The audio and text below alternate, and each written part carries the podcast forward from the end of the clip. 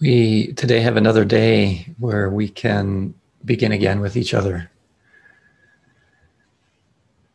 And to get us going, I would like to share with you some reflections on this theme and take the next step. And uh, and the way I want to uh, do that is just to review a little bit uh, what I went over yesterday, and then to add on to that. You might remember I uh, we began with this theme of beginning again, and I, I shared with you that story of seeing those uh, monks from Yoshinji uh, using the beginner's mudra, and here I was using the other mudra, and just this value of being a beginner, of one who begins again continuously. And how moving that was for me to see them fully embody that. It just wasn't some idea. It was it was in their hearts and their bodies in some way. And then for us yesterday, I invited you to begin with ease and relaxation and kindness. And I love to repeat that just because these qualities have been so essential for me in this practice of really learning the art of that. Having kind of this, this softness towards myself and ease and relaxation. And then within that container, I'm, I'm uh, having this quality of presence towards my experience. Makes such a difference. And then I invited you to begin again with sitting meditation, walking meditation, as if you'd never done them before. With a feeling of the breath, to notice what it's like for the mind to get lost in thought, what it's like to begin again and bring it back this newness.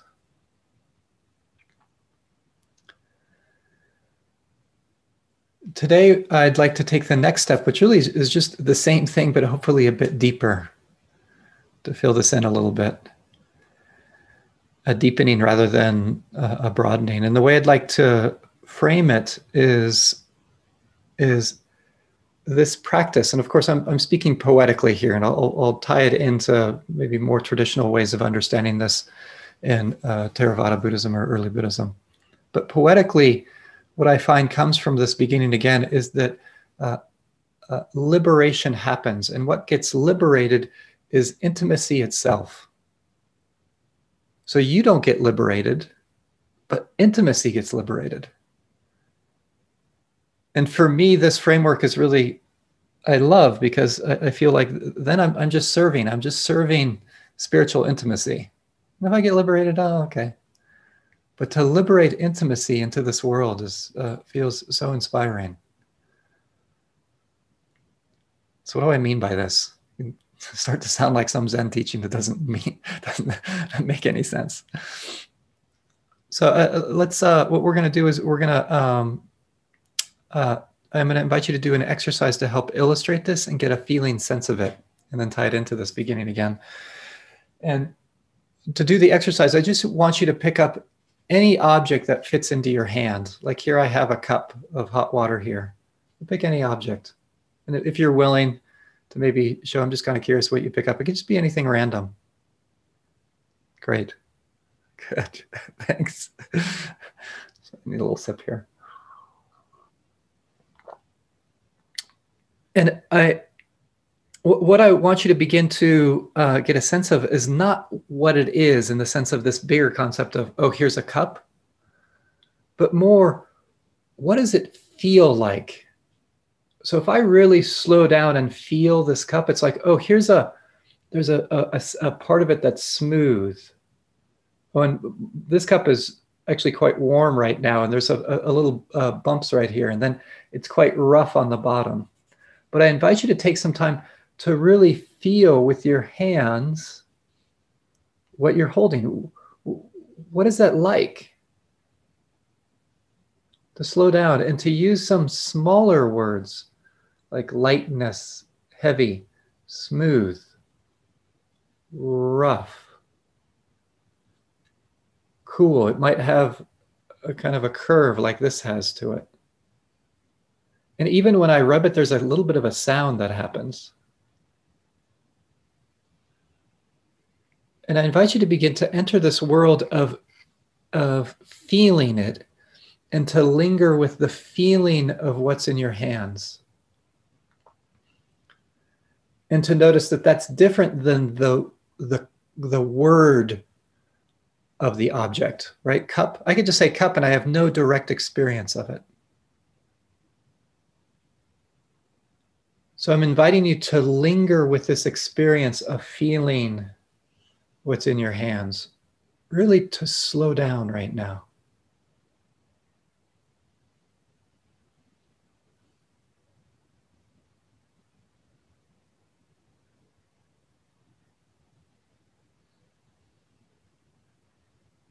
And now I invite you to take the next step with feeling that object in your hands is to notice how it impacts you. So, what I mean by that, kind of in classical Buddhist language, is it's to notice the mind states that arise in relationship to this experience. So, for me, there's something pleasant about this, and the mind likes it and not only is it pleasant, I notice that there, it, it uh, when I feel the cup and the warmth, it feels soothing to the body. It's like I can I can feel the cup in my hands here, but then it impacts the body of giving a soothing feeling. Or there's a sense of curiosity now in the mind, or I can notice that the mind is slowing down a bit. So I invite you to notice these aspects of what's in your hand. Is it pleasant or unpleasant? Is it neutral? How does it impact the mind?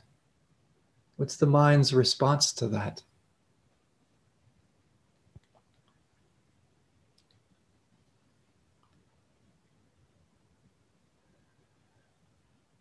Are you realizing there's a whole world right here?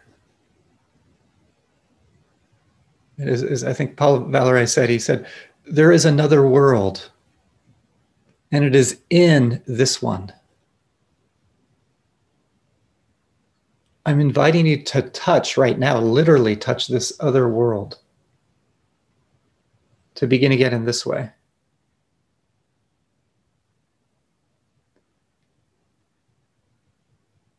So, what I want to point out about this just this experiment that we've been doing right now is this is what I'm calling this intimate relationship with this experience. And when I slow down, it's like I liberate intimacy. There's more intimacy in the world now. There's kind of more lostness in the world before this happened. But now it's like I unleash, and now there's a, a quality of intimacy here. You could say spiritual intimacy is arising. It gets it gets released when I slow down and I give the space for it.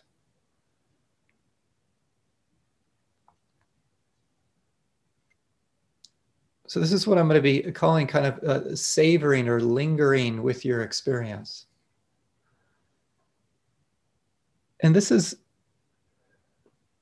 what we're doing again and again, what I was inviting you to do yesterday. Like, for example, with the breath, what would it be like to feel the breath like you were that object with your hands? Oh, there's the expansion and contraction. And not only that, when I really feel the expansion and contraction and maybe the fluidity of the breath, oh, there's something soothing about it to the heart and mind. Oh, there's a settling that happens. Or it could be the opposite. The breath feels unpleasant. And then, it, then the mind feels agitated. Oh, interesting. This is what happens. So I want to be clear. It doesn't have to be necessarily a pleasant experience. It could be an unpleasant experience that this is happening around. And and today I'm going to invite you to liberate intimacy in this particular way whether it be around the breath or an emotion arising. Maybe you have a difficult emotion arising, maybe boredom, maybe agitation, maybe joy. What's it like to slow down and to feel that? To liberate intimacy this way, coming closer to it, even even a difficult emotion. Oh, interesting! It's it pulls me into another world with this this difficult emotion of anger oh, and my body feels agitated. when anger is there. Oh, ah, I'm coming closer to it. I'm beginning to really see it, to recognize it. So, whatever's in your experience, you might want to pick up a cup every so often or to slow down of what it's like to open a door. To really linger. Or maybe you're paying attention to the breath, but then it's like, oh, one of your knees starts to feel a little bit off a bit. Oh, what's it like to to liberate intimacy within that experience? What does the knee, knee, knee feel like right now? I'm feeling my knee right now. This is why I'm sharing this with you. Oh, there's just a little bit of a, a just a subtle ache there. Oh, it feels warm. Oh, interesting. Oh, there's just a slight bit of worry. My joints are getting creakier and creakier, and it's difficult for me to move around. Does this mean something? Oh, that's that's those are the thoughts of worry. There it is. There is another world, and it's and it's in this one. Can you touch that? And this requires, you know, us beginning again.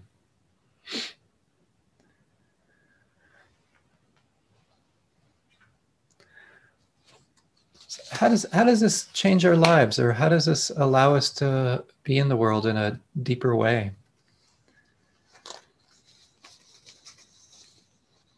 uh, maybe before that I, I, I, want to situate it kind of in a classical buddhist context and then be more poetic about it but i'm, I'm going to take a step before the poetic part when i start to liberate intimacy this poetic way is I, I begin to see aspects of experience that uh, can be very liberating.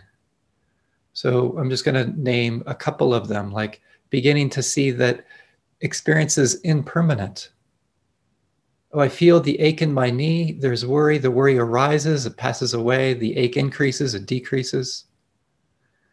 And a lot of times I suffer because I'm uh, conceptualizing the world with these bigger concepts that then become oppressive like oh i'm a person who always worries. Well no not really. It's just worries arising right now and it, then it passes away. I don't have to make somebody out of experience in that way. That's just an emotion just a thought and with the perception of impermanence i get to start to feel the flow of experience like there's a from that intimacy the heart gets liberated and this is different than what I was uh, uh, mentioning, trying to make this distinction yesterday. Is right. There's a time to reflect on things that you want to begin again with. I want to begin again with daily meditation. I want to begin again with my diet or with exercise or whatever it is. And then you think about it and then you reflect upon it, you contemplate it. That's really great. I, I want to say that is an important aspect of spiritual practice, reflecting on your life do you see how this is really different, kind of going towards what we could term direct experience? Both are great, they're just different practices. I'm talking more about the direct experience piece of becoming intimate with moment to moment experience.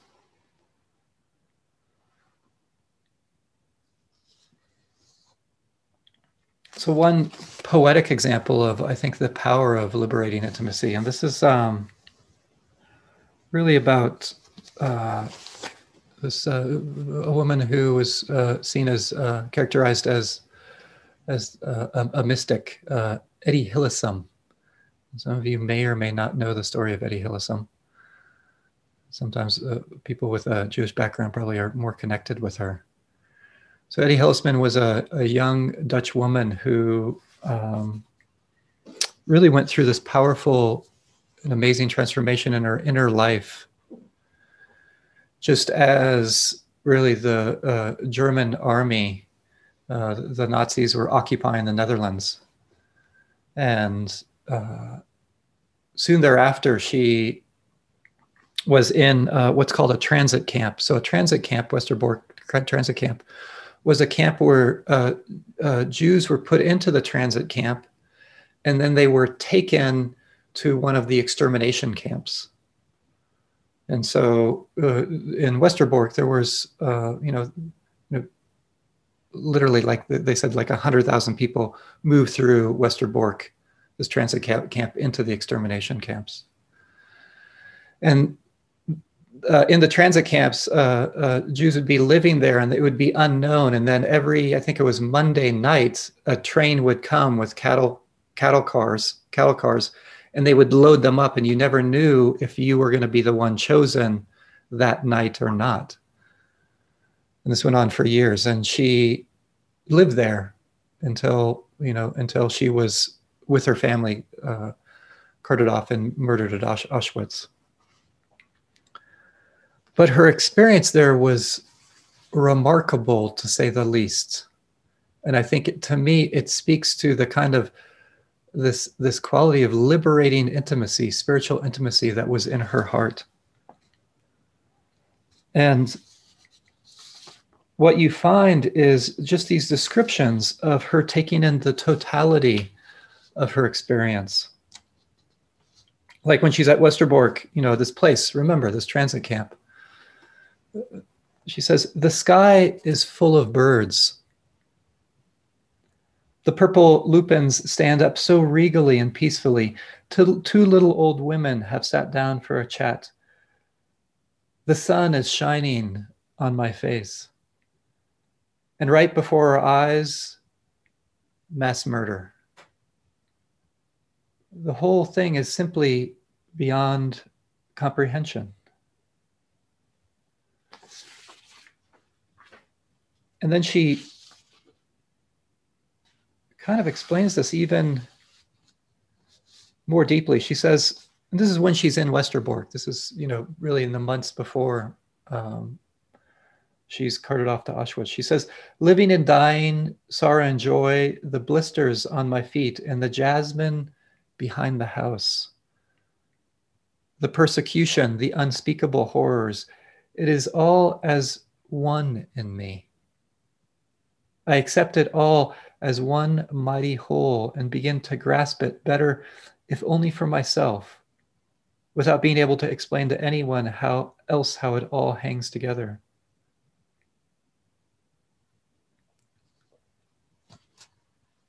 So hopefully you're hearing just in these two descriptions how she's intimate with what's going on in her experience and for those around her. She can see the beauty and the horror, and she can hold it all. And she talks about this ability to hold it all. She says, I know and share the many sorrows of a human being can experience, but I do not cling to them. They pass through me like life itself, as a broad eternal stream, and life continues.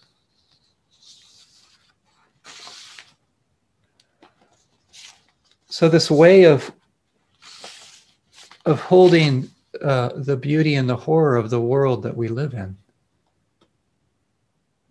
and i feel for me this practice is my gateway into that I, I, come closer to experience, not to be overwhelmed by it. And I do want to name that this is part of the past. Sometimes we come closer to experience and we get overwhelmed, and that's part of the practice but coming closer in a way that there's a capacity to hold it all with the heart alive in this really powerful way.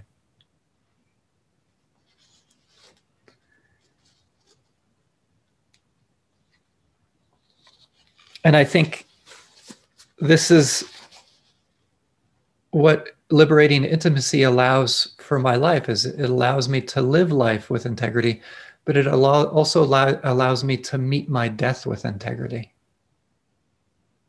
It's not only about my living, it's about my dying as well.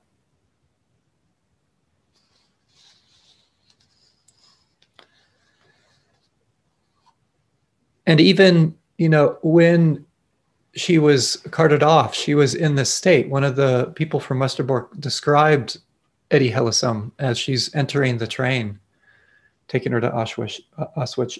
Um, she says it all happened so suddenly. This is a friend talking about Etty.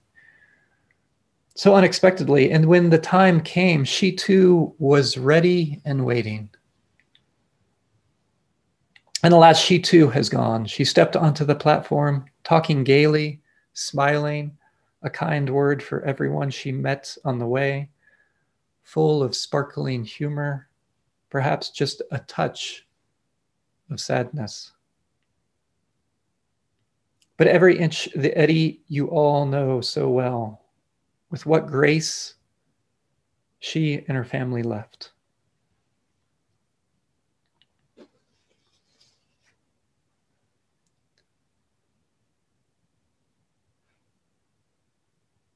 And what I want to point out about, you know, such a remarkable person as Etty Hillesum is it it doesn't come just randomly. Like when you hear about her work, she's involved in this internal process. Like as a young woman, she struggled so much internally.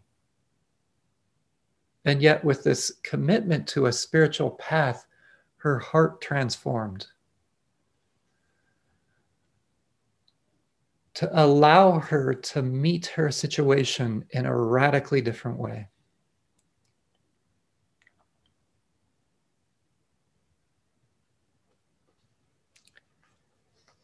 And I think this kind of mundane, sometimes what can feel like for some people at times boring practice that doesn't have the grandeur, it's training the heart it's taking the little steps we need to do to train the heart to be here differently. And it's hard, it's difficult. It doesn't sometimes have that immediate kind of reinforcement. It takes our patience.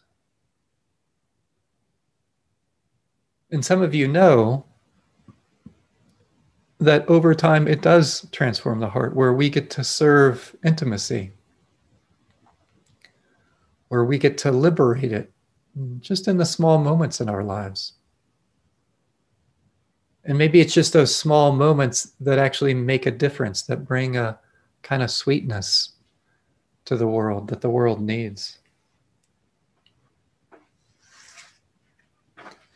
Maybe just one more poem around this called Sweetness. that I think also speaks to, at least poetically, this liberating intimacy that I'm pointing to that comes from beginning again. And it's a, a poem by Stephen Dunn entitled Sweetness.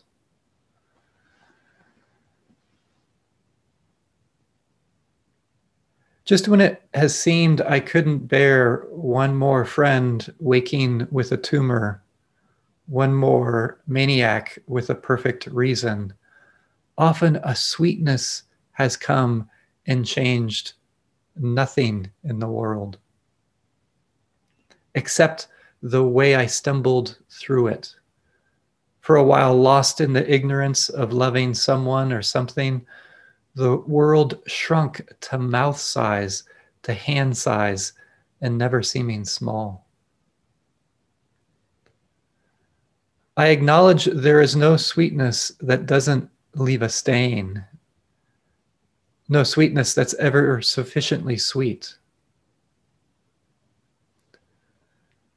Tonight, a friend called to say his lover was killed in a car he was driving. His voice was low and guttural. He repeated what he needed to repeat, and I repeated the one or two words we have for such grief until we were speaking only in tones. Often a sweetness comes as if on loan, stays just long enough to make sense of what it means to be alive, then returns to its dark source.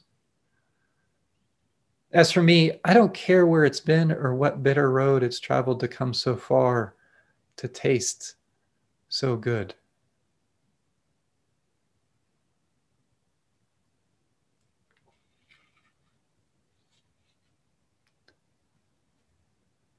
Sweetness. The sweetness of intimacy.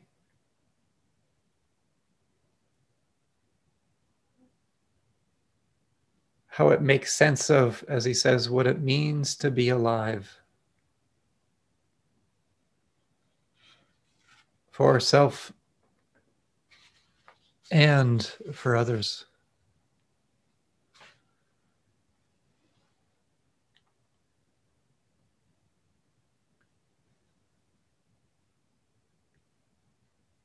Today, I invite you to keep it simple.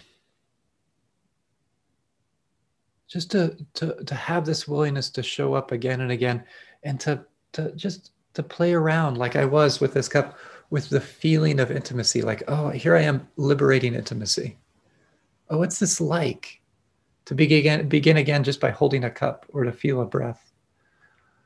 What's it like that the mind keeps on getting lost in thought moment after moment after moment? Oh, that's so interesting, isn't it?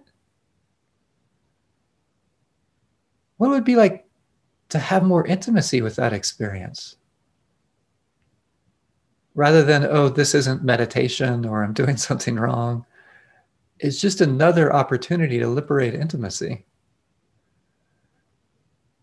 Because it's a place in my life I've noticed a lack of intimacy. My mind shouldn't be this way. It's a drag. Oh, there's the mind reacting to it. Oh yeah, the the the mind's really wanting to figure that problem out. Oh yeah. Do you hear the softness that can come with intimacy around experience? And also, I want to point out this isn't just about inaction. Like the, the touching thing about Etty Hillesum is she was so active in this transit camp of connecting with people and taking care of people. It's not about inaction, it's, it's about showing up in a little bit different way. The other thing that can be really helpful for today is just an invitation as you begin again to slow down and to make that a cultural value. I feel like dominant culture, at least. You know, there's so many different cultures in this this land that we currently call the United States. But dominant culture it, is sometimes not a, that that uh, that value is slowing down. In other cultures, there can be, like in uh, in the Tibetan language, um, when you um, when somebody's leaving you, um, you say to them, uh, "Kalepu, kalepe." And then if you're the one leaving, you say, uh, Kaleshu. And those phrases mean, um, may you go slowly. And the person will respond, may you stay slowly. Isn't that great? Wouldn't it be great if that was our common way of saying goodbye to each other?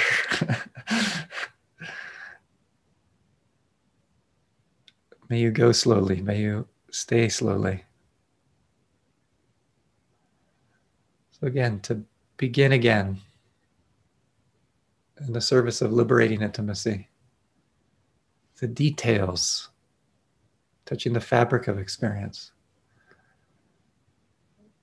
to bring about a sweetness in this world. And we do this by, by slowing down.